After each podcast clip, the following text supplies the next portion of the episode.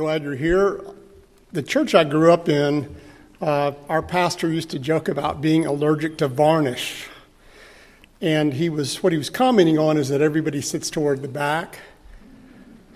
And I noticed I'm not allergic to varnish, but I am allergic to plastic. So it's okay that you're sitting in the back, but if you want to move up closer, no one will think badly of you.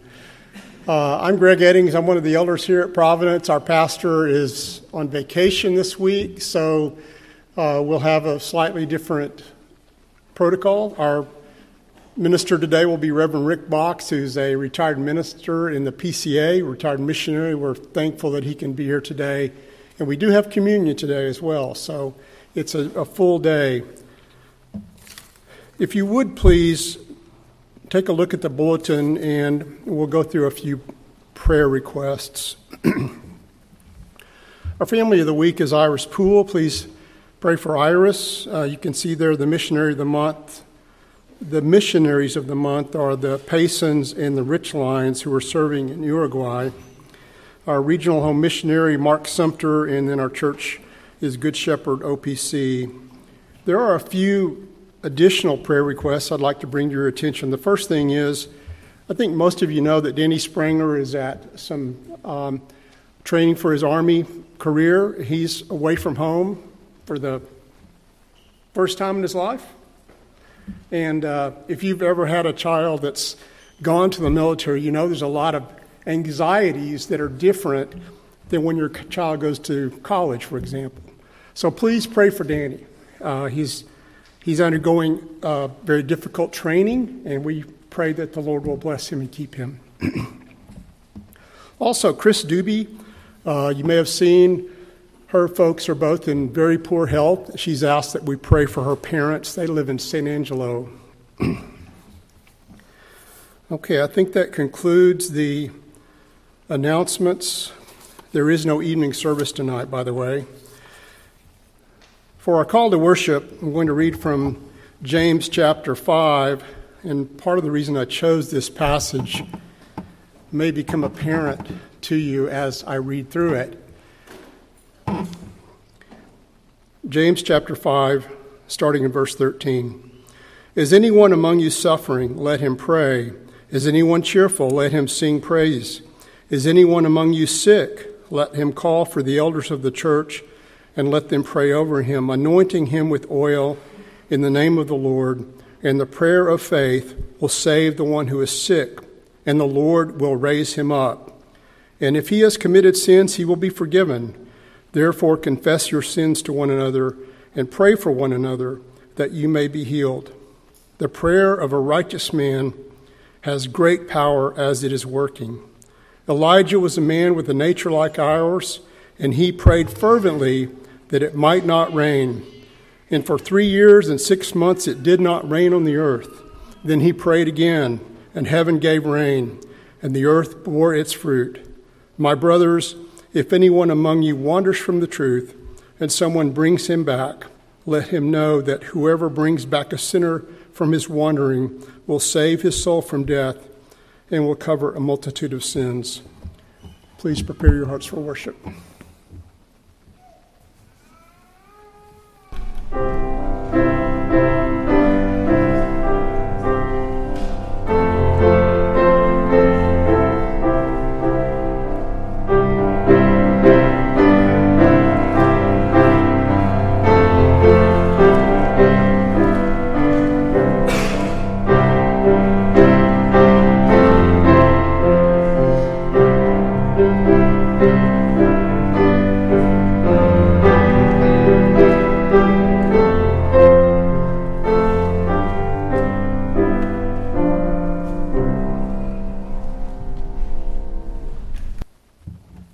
join me in standing as we sing the doxology.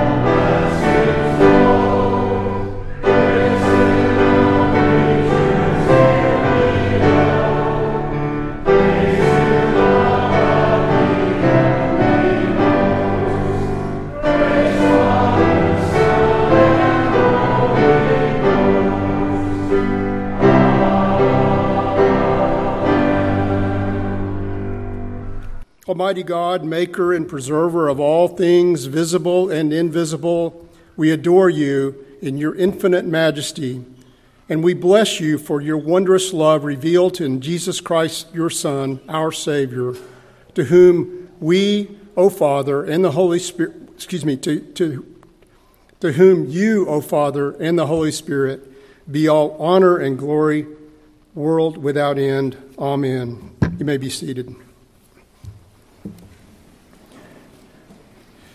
It's now our privilege to remember the words that Moses brought down from Mount Sinai, carved on tablets of stone.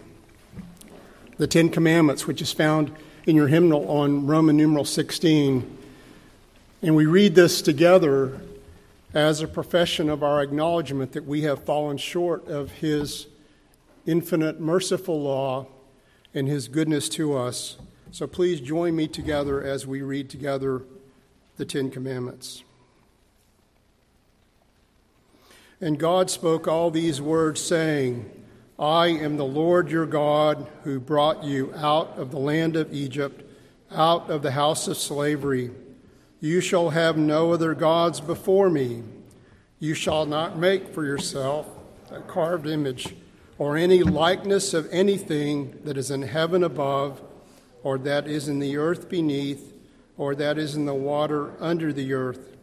You shall not bow down to them or serve them, for I, the Lord your God, my jealous God, visiting the iniquity of the fathers on the children to the third and the fourth generation of those who hate me, but showing steadfast love to thousands of those who love me and keep my commandments. You shall not take the name of the Lord your God in vain, for the Lord will not hold him guiltless who takes his name in vain. Remember the Sabbath day to keep it holy. Six days. The seventh day is a Sabbath to the Lord your God. On it you shall not do any work, you or your son, daughter female servant, or your livestock, or the sojourner who is within your gates. For in six days the Lord made heaven and earth, the sea and all that is in them. Tested on the seventh day.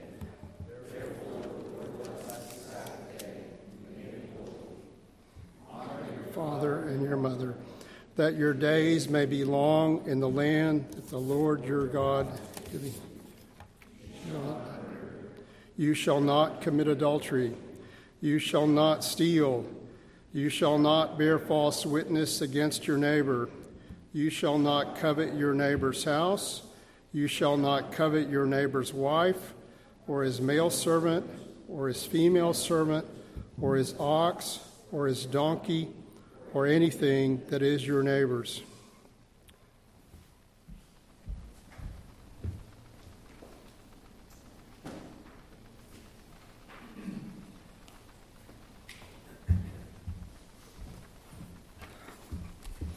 Sometimes it's the amateur hour. Uh, our prayer of confession, please pray with me. Have mercy on me, O God, according to your steadfast love, according to your abundant mercy, blot out my transgressions. Wash me thoroughly from my iniquity and cleanse me from my sin, for I know my transgressions, and my sin is ever before me. Against you, you only have I sinned and done what is evil in your sight. Hide your face from my sins and blot out all my iniquities. Create in me a clean heart, O God, and renew a right spirit within me. For the sacrifices of God are a broken spirit, a broken and contrite heart, O God, you will not despise. Amen. And our assurance of forgiveness is from a famous passage in John for God so loved the world that he gave his only Son, that whoever believes in him should not perish, but have eternal life. For God did not send his Son into the world to condemn the world, but in order that the world might be saved through him. Please stand with me, and we're going to sing together hymn 146.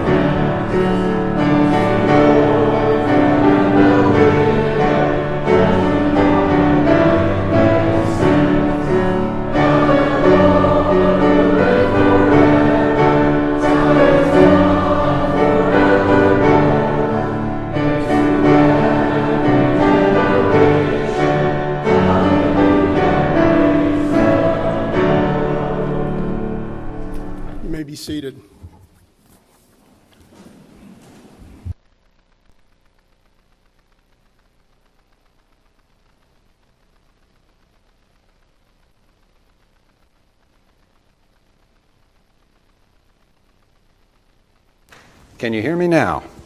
Good morning.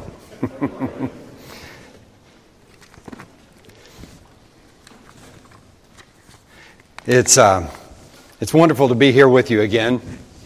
I always enjoy coming here to Providence Pres. I enjoy you.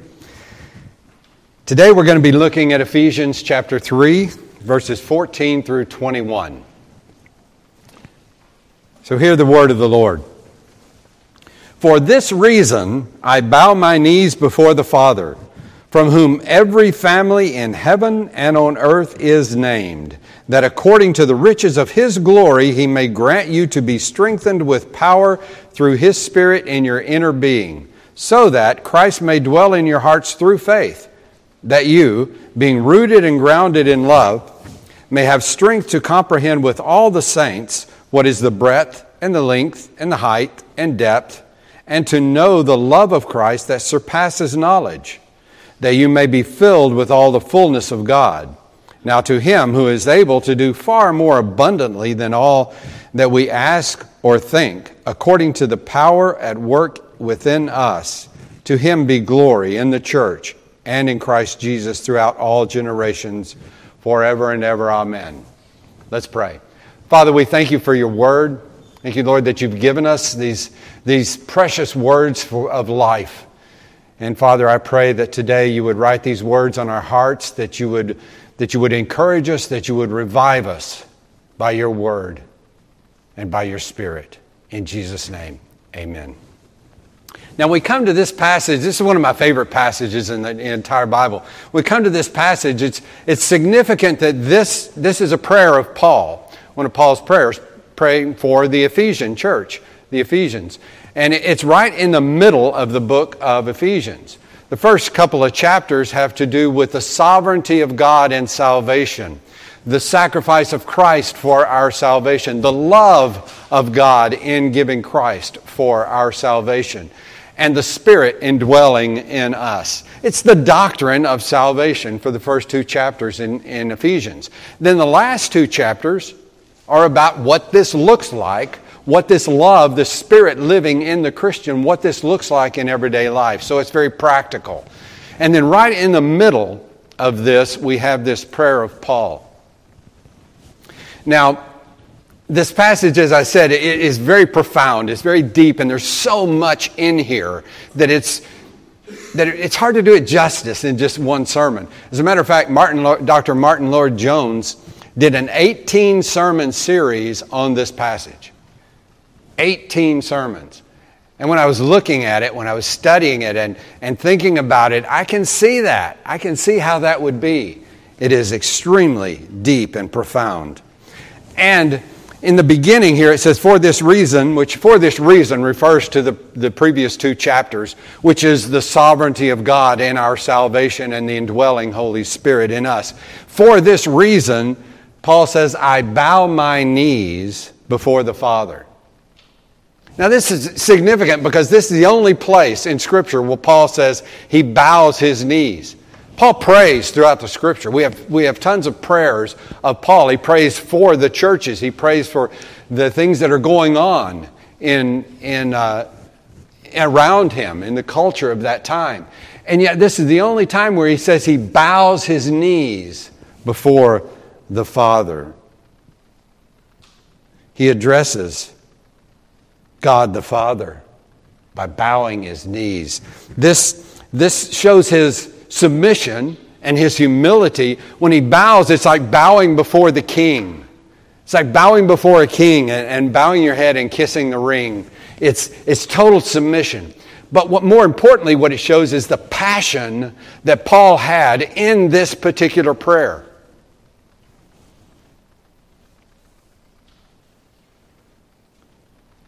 He prays for spiritual riches and growth for the church.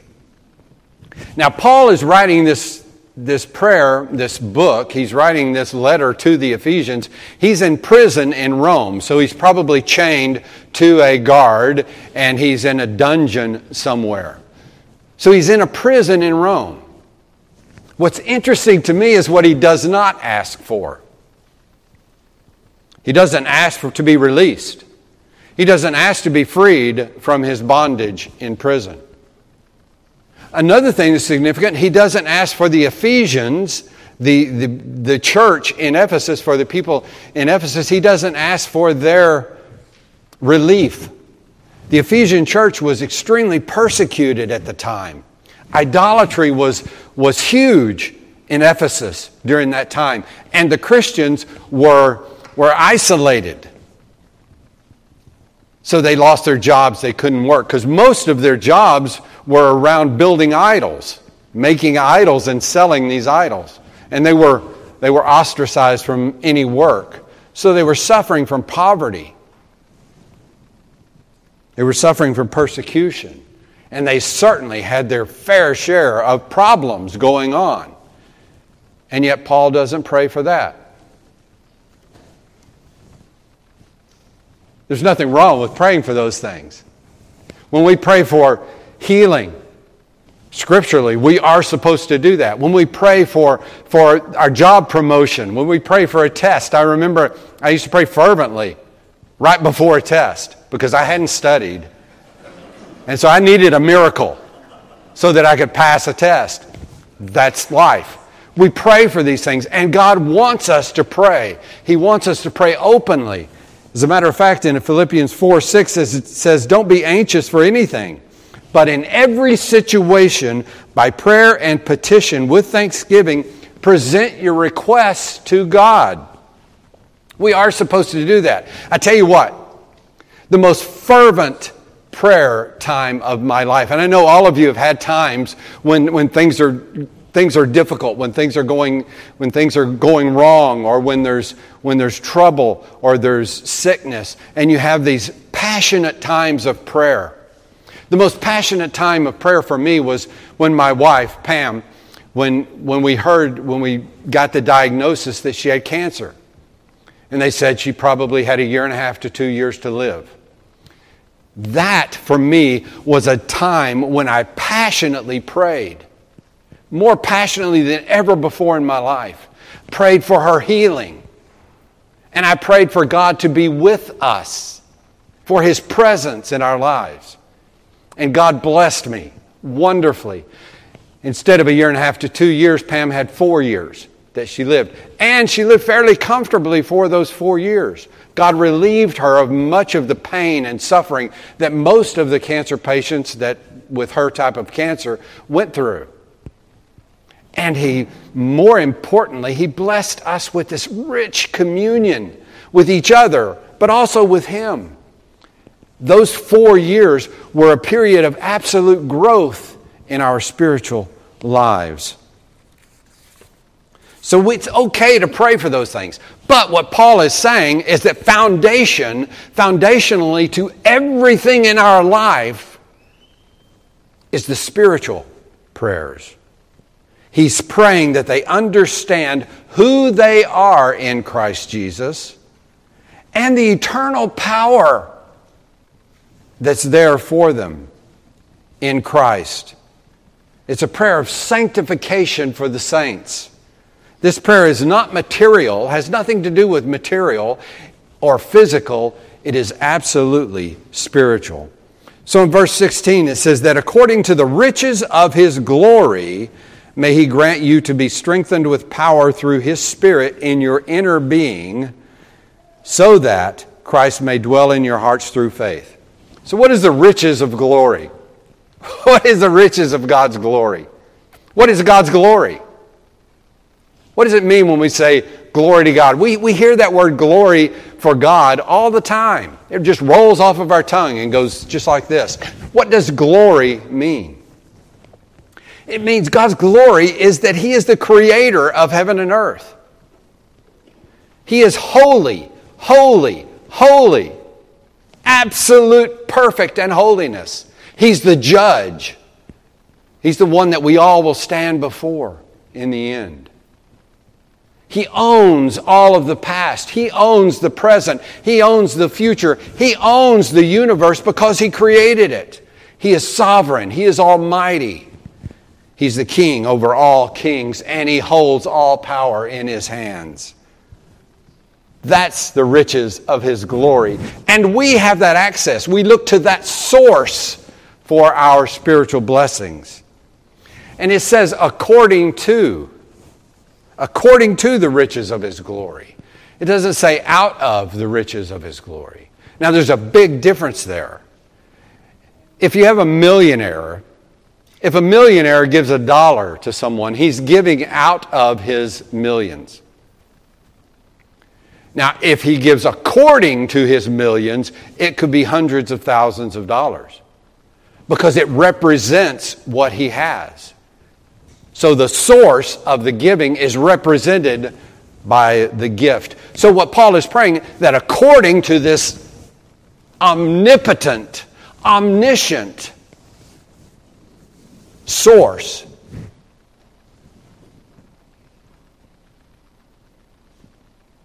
we, want, we get that measure, we get that part of that according to his, his magnificence, according to his omniscience. It's reflective of the giver. It's, it's like this. If, you were a ch- if you're a child, when you make your Christmas list, you remember when you were kids, some of you still remember now, but when you're kids and you make your Christmas list, your Christmas list generally is reflective of your parents' ability to give. So, a, a, child from a very poor family might ask for socks without holes, or he might ask for a box of crayons or maybe for a candy bar, a chocolate bar. But the child of a wealthy family would ask for iPhone, Xbox, latest, latest gaming, latest computers, or you get older, maybe even a car. That's according to the source, according to the ability of the source to give. That's the way we think. And that's what Paul is saying that according to these riches, the glory of God, according to that, we should be blessed. Now, understanding the riches of God, what does Paul ask for? Strength and power. Now, when we think of strength and power, we think of someone, an Arnold Schwarzenegger, or somebody that can, can lift 500 pounds. Or maybe a truck that pulls thousands of pounds of cargo. Or maybe a monster truck with the big wheels. That's what I think of. Most people want, most people desire power of some sort. Politicians want politi- political power. Athletes want the power to perform and they work hard and devote their lives to that, to perform.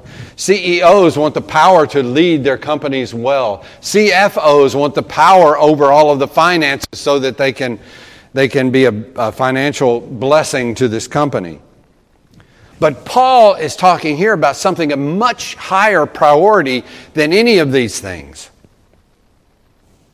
in our prayers as Christians. Paul is asking that we be granted power and strength so that Christ may dwell in us through faith.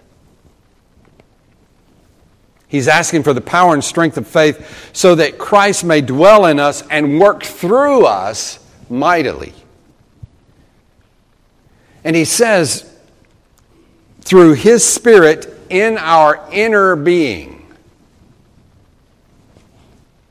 Now, our inner being is the very lifeblood of our, of our existence. It's who we are. It's the essence of our being. It's our attitudes, it's our thinking, it's our worldview, it's how we see things. It's who we are in our essence. In 2 Corinthians 4:16, Paul says it this way, though our outer nature, that's our outer being, though our outer nature is wasting away, our inner nature our inner being is being renewed day by day. Now, each day I get older. And at my age, I feel it.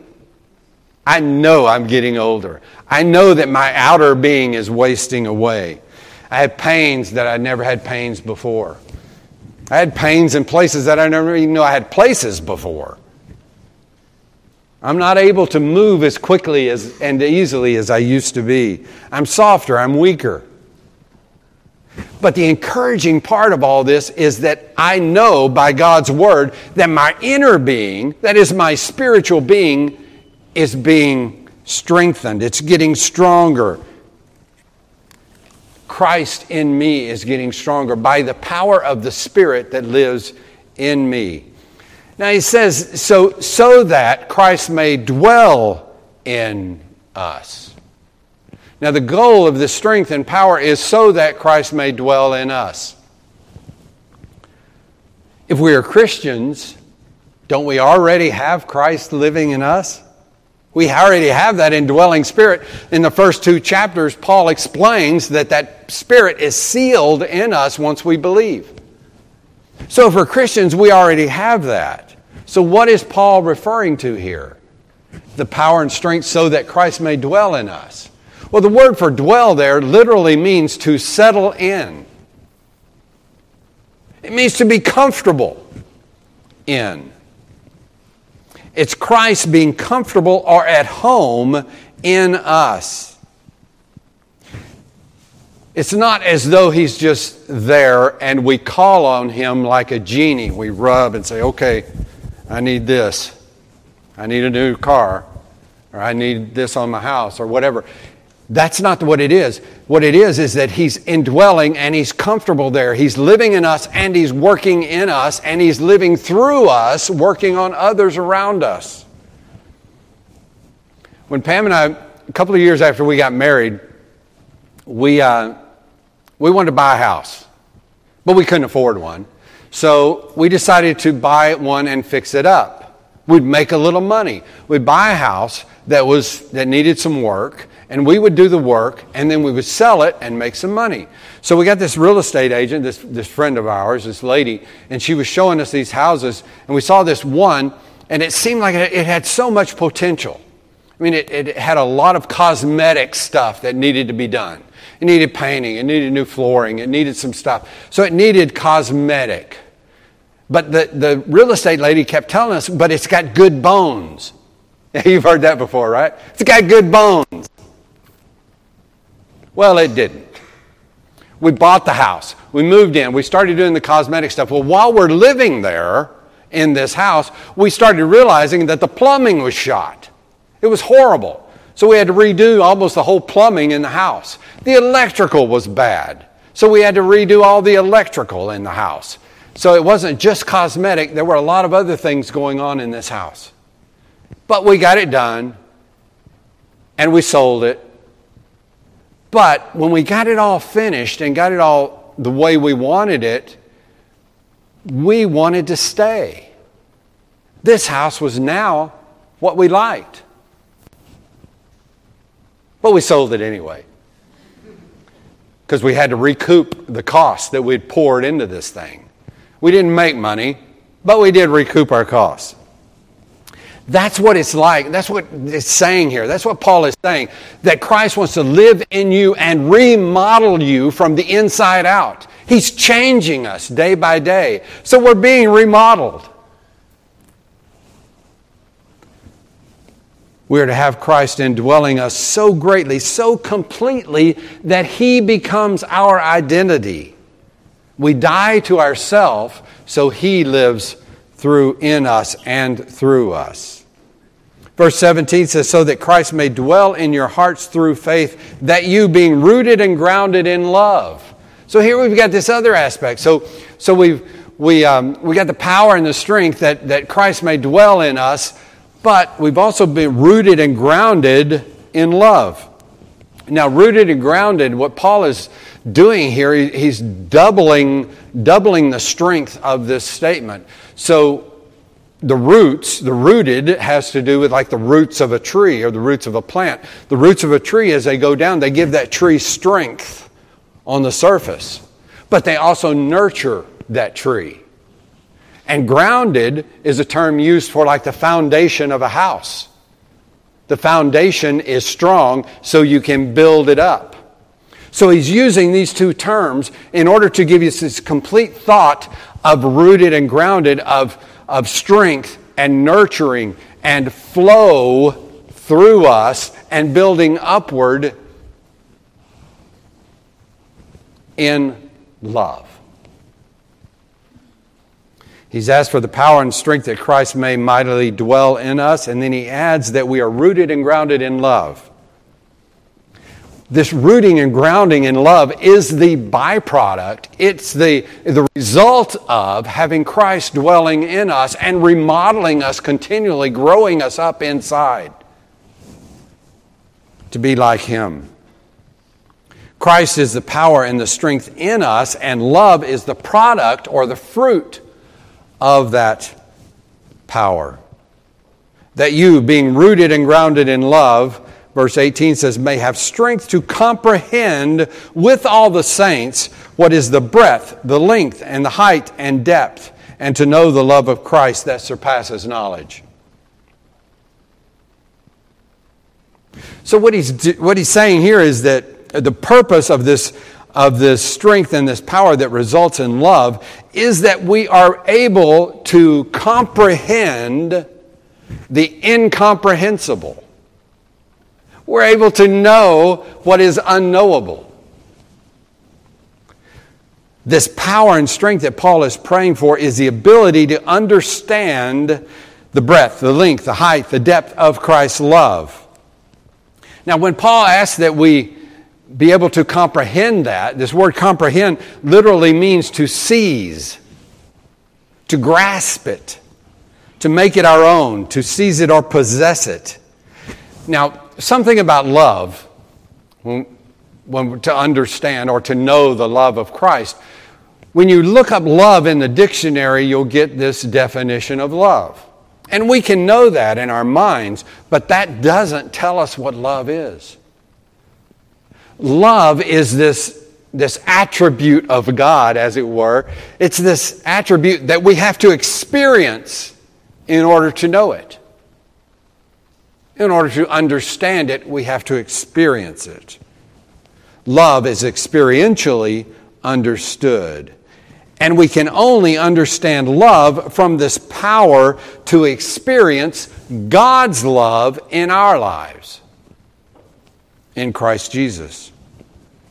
And Paul uses this interesting phraseology and he says, to know the love of Christ that surpasses knowledge. Here he's asking for the impossible, the unknowable. This can only happen by the power of the Spirit and by the power of the love of God on us, His Holy Spirit power. We can't know this in our own power, no matter how powerful or intellectual or intelligent that we are. We can only know the power of love of Christ by experiencing it. And we can only share it with others by experiencing His love in our lives. In verse 20, it says, Now to him who is able to do far more abundantly than all we ask or think, according to the power at work within us. That's what he's saying. We can do, we will do more than we can think or imagine, much less ask for, because that power that's in us, spiritual power, is stronger than anything that we have in ourselves. Verse 19, and to know the love of Christ that surpasses knowledge, that you may be filled with all the fullness of God. Here we've got another dichotomy. Paul is asking that we be filled with all the fullness of God. We can't even imagine the fullness of God. Yet Paul is asking us to be filled with it, and not just filled with the knowledge, filled with the, with the um, fullness of God, but to be filled with all of it, all of the fullness of God. This is like in 1 Peter 1:16 where it says be holy as God is holy. Or in Matthew 5:48 where it says be perfect as God is perfect. We can never be holy as God is holy. We can never be as holy as God. We can't be that holy, holy, holy God Almighty. And we can never be perfect as Christ or as God is perfect. The point is, though, that we can continually desire it and we can grow toward it in our lives so that we are growing in our sanctification, so that we're growing in our spiritual life and our spiritual strength. And in that growth, we're bringing others along with us and growing together. It's a matter of growth in direction, it's a matter of growing in maturity, spiritual maturity. In Ephesians 4, in the same book, a little later, 4 verses 12 through 13, Paul says it this way To equip the saints for the work of, of the ministry, for building up the body of Christ until we all attain to the unity of the faith and the knowledge of the Son of God, to mature manhood, to the measure of the stature of the fullness of Christ. The fullness of Christ is the fullness of God. It's the com- Christ is the complete revelation of God Almighty. So when we come into the fullness of Christ, as we celebrate our salvation in Christ Jesus, as we celebrate Christ today, on this very day, the Lord's day, we are coming into that fullness of God in Christ Jesus. So here we have this logical progression that God that Paul is praying that God grant us power and strength so that we so that Christ may dwell in us through faith being rooted and grounded in love. The result of that is love. That we may know the love of Christ that we may be filled with the fullness of God. What a prayer Paul is asking God for the fulfillment of Christ's prayer in John 17 26 when he said this I made known to them, this is Jesus himself praying, I made known to them your name, and I will continue to make it known, that the love with which you have loved me may be in them and I in them. We are to be filled with the fullness of God in Christ Jesus. And this seems impossible to us, and it is impossible for us, but not with God. Verses 20 and 21. Now, to him who is able to do far more abundantly than all we ask or think, according to the power at work within us, to him be glory in the church and in Christ Jesus throughout all generations, forever and ever. Amen. Now, you've got to admit, some of us are a mess. I'm a mess. Take my word for it. I'm a mess. And I know that some of you are a mess too. And we look around at our culture, we see our culture is a mess. It's messed up, and it seems to be going in the wrong direction. It's getting messier instead of better. And we ask ourselves, is God able to change it? yes, God's able to change it. When we look at the church, the church in the United States, the church at large, it is a mess. We've got churches that you can't tell the difference from them and the world. The church is a mess. It's weak. Can God fix it? Yes, He can. He is able to reform the church. He's so much bigger than we can imagine, and He's able to do far more abundantly than all we can ask or think, according to this, according to His power at work within us. Ephesians 3:10 Paul said this just a little bit before this prayer he says so that through the church the manifold wisdom of God might be made known to the rulers and authorities in the heavenly places. Billy Graham once said this. He said, Heaven is full of answers to prayers that we never prayed. Let me repeat that. Heaven is full of answers to prayers that we never prayed. When we look at this prayer of Paul as the foundation, the priority in our lives, do we pray this? What what, would, what do you think the strength of the church in the culture in this area or in the United States at large or in the entire world? What kind of strength would the church have if every Christian was praying this prayer for themselves and for others? That by the power of the fullness of God, the riches of the glory of God, that that power would be in us and working through us.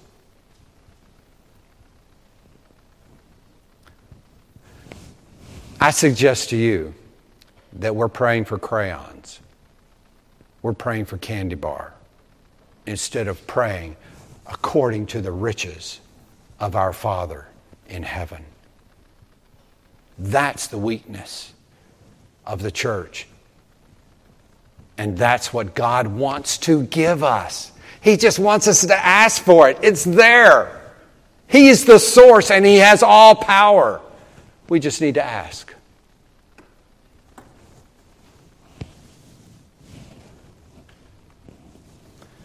We know that none of this is possible in our own strength. It's only possible to grow in us by the power of God and faith in Christ Jesus. And we must be so full of Christ's love and the knowledge of God that we pray passionately. As Paul was praying passionately with all of our being, as I was praying for my wife's healing, as you have been praying passionately in times in your life, we need to pray passionately for this in ourselves, in our children, in our families, and in others as well. It must consume us by the power of God through the love of Christ. Let's pray. Lord, our Father, according to the riches of your glory, grant us to be strengthened with power through your Spirit in our inner being so that Christ may dwell in our hearts through faith, that we, being rooted and grounded in love, may have the strength to comprehend with all the saints what is the breadth and the length and the height and depth, and to know the love of Christ that surpasses knowledge, that we may be filled with all the fullness of you. In Jesus' name, amen.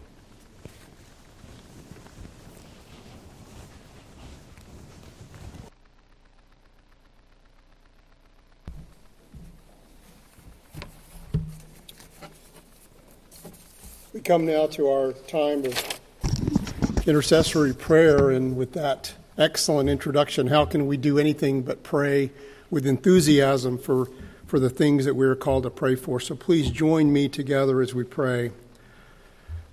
Father, we come to you this morning with hearts thankful for your goodness to us. We have considered and heard the the words of the Apostle Paul, written under the inspiration of the Holy Spirit, where he commends to us to think beyond the mere material things that so easily entangle us and to contemplate the fullness of all that you are. We pray, Father, that that reminder might challenge us today, tomorrow, and the rest of this week, that we might indeed remember the riches of the glory that you alone hold and that you have seen fit to share with us, not because we are good, not because we deserve it, not because we have somehow earned it, but because you have chosen to give it to us by the su- suffering, by the death, by the burial and resurrection of our Lord and Savior Jesus Christ. So we come to you this morning with boldness, acknowledging that we belong to you We are not our own. And because we belong to you, you're eager to hear from us. And we come to you, therefore, asking not for a candy bar, but for things that are far, far worth, worth far, far more. So we acknowledge, Father, that you are indeed the giver of every good and perfect gift, that you would withhold nothing from your children, that you are eager to give us all the fullness that you alone possess. So we pray in faith these items of prayer. We think, first of all, for our sister Iris Poole, our family of the week. Father, we pray that you would be with Iris, give her comfort, give her what she needs to thrive in this life and in her work and the things that you called us called her to do. We pray for our missionaries working in Uruguay, the Paysons and the Richlines and their children. We pray that you would bless them cause their work to prosper, cause the gospel to go forth in that land so that the folks that are under their care might hear the gospel and believe and obey it. We pray for those in our church who are ill. We think of folks like Eileen Vanderlee and Dorothy Lowry, for others in our church, Sue Springer's mom, Joyce, for Hal Griswold, for Alan Story, for Corey's mother, Cornelia, for Kay, for Ikari, for Rosalie, for others in our church who are suffering. We thank you, Father, for Danny Spranger this day. We thank you that Danny has made a decision to serve his country. And we pray that you would bless him, keep him safe, cause him to succeed in his training, that he might be prepared to do that which you call him to do in days to come. Father, we pray for our sister Chris Doobie and the difficulties that she is having in her family with her ailing parents. We know that this can be a source of great anxiety. We pray that you would bless Chris and give her all that she needs. Father, we pray for our expectant mothers, for Rebecca Broccolo and for Emerald Conter. We ask that you would have mercy on both of these women and the children that they carry and their extended families, that their pregnancies might be free from care and anxiety, that they might, by your good providence, deliver wonderfully healthy children. Father, we think also in this day of a time when Elijah the prophet prayed that it would not rain, and it did not. And yet, there was a time, Lord, when he came to you in prayer, pleading with you to send rain. And we plead that same prayer today, Father. We need rain. We pray that you would bless us with abundant rain, that we might be delivered from this extremely dry period of weather. We know that you can do this, Father. We don't understand the causes and the effects of everything that we see in this world, but we know that you are in charge, and we ask that you would have mercy on us and send us rain. Father, we thank you finally for our pastor and his family. We are thankful that he can be away from us for a while and take a time of refreshment. We pray that you would continue to watch over Bob and Adelinda, Tristan, Nash, and Kylie. Give them all that they need prepare them to return in due time. Father, we thank you for this church. There are many things that go unspoken in any prayer, things that are at the heart of things that trouble us the most. And we commit all of these things to you, knowing that you know, even before we ask, that you are able to do far more abundantly because of your power working within us. And so we commit to you these things, trusting in your eternal power and your awesome mercy that you would deliver us and those that we care about, not necessarily to material blessings, but most certainly to those blessings which you alone hold. And now, Father, as we've been commanded by our Savior Jesus Christ, we pray, Our Father in heaven, hallowed be your name. Your kingdom come your will be done on earth as it is in heaven. Give us this day our daily bread. Forgive us our debts as we also have forgiven our debtors. Lead us not into temptation, but deliver us from evil. For yours is the kingdom and the power and the glory forever. Amen. At this time, our deacons are preparing to receive the collection. And as we so frequently say, remember that the Lord loves a cheerful giver.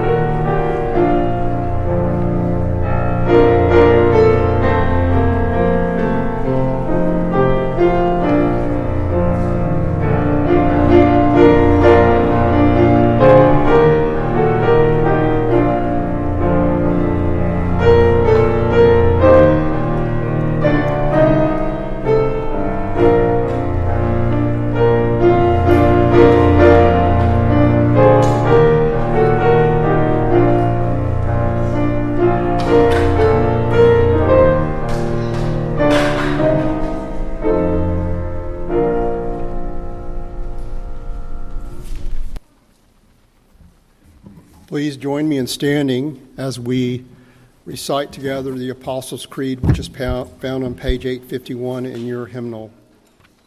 The Apostles' Creed, page 851.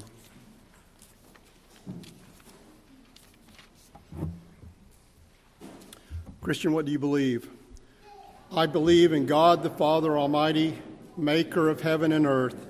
I believe in Jesus Christ, his only begotten Son, our Lord who was conceived by the Holy Spirit, born of the Virgin Mary, suffered under Pontius Pilate, was crucified, dead, and buried. He descended into hell. The third day he rose again from the dead. He ascended into heaven and sits at the right hand of God the Father Almighty. From there he shall come to judge the living and the dead.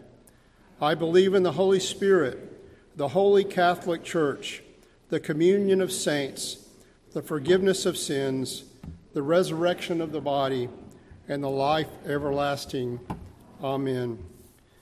Also, we uh, have the privilege now of singing hymn 465. So please turn to remain standing and sing with me hymn number 465.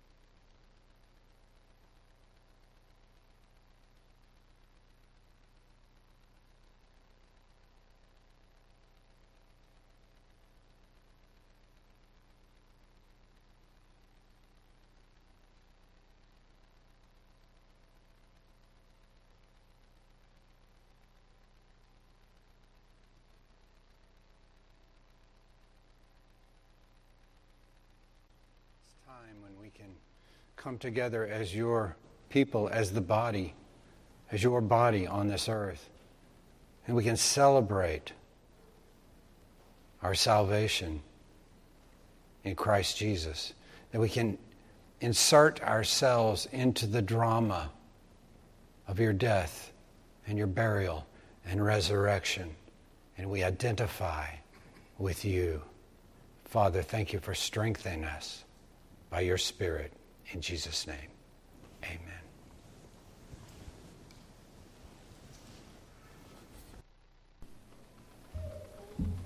amen. Please stand with me as we sing hymn 150C.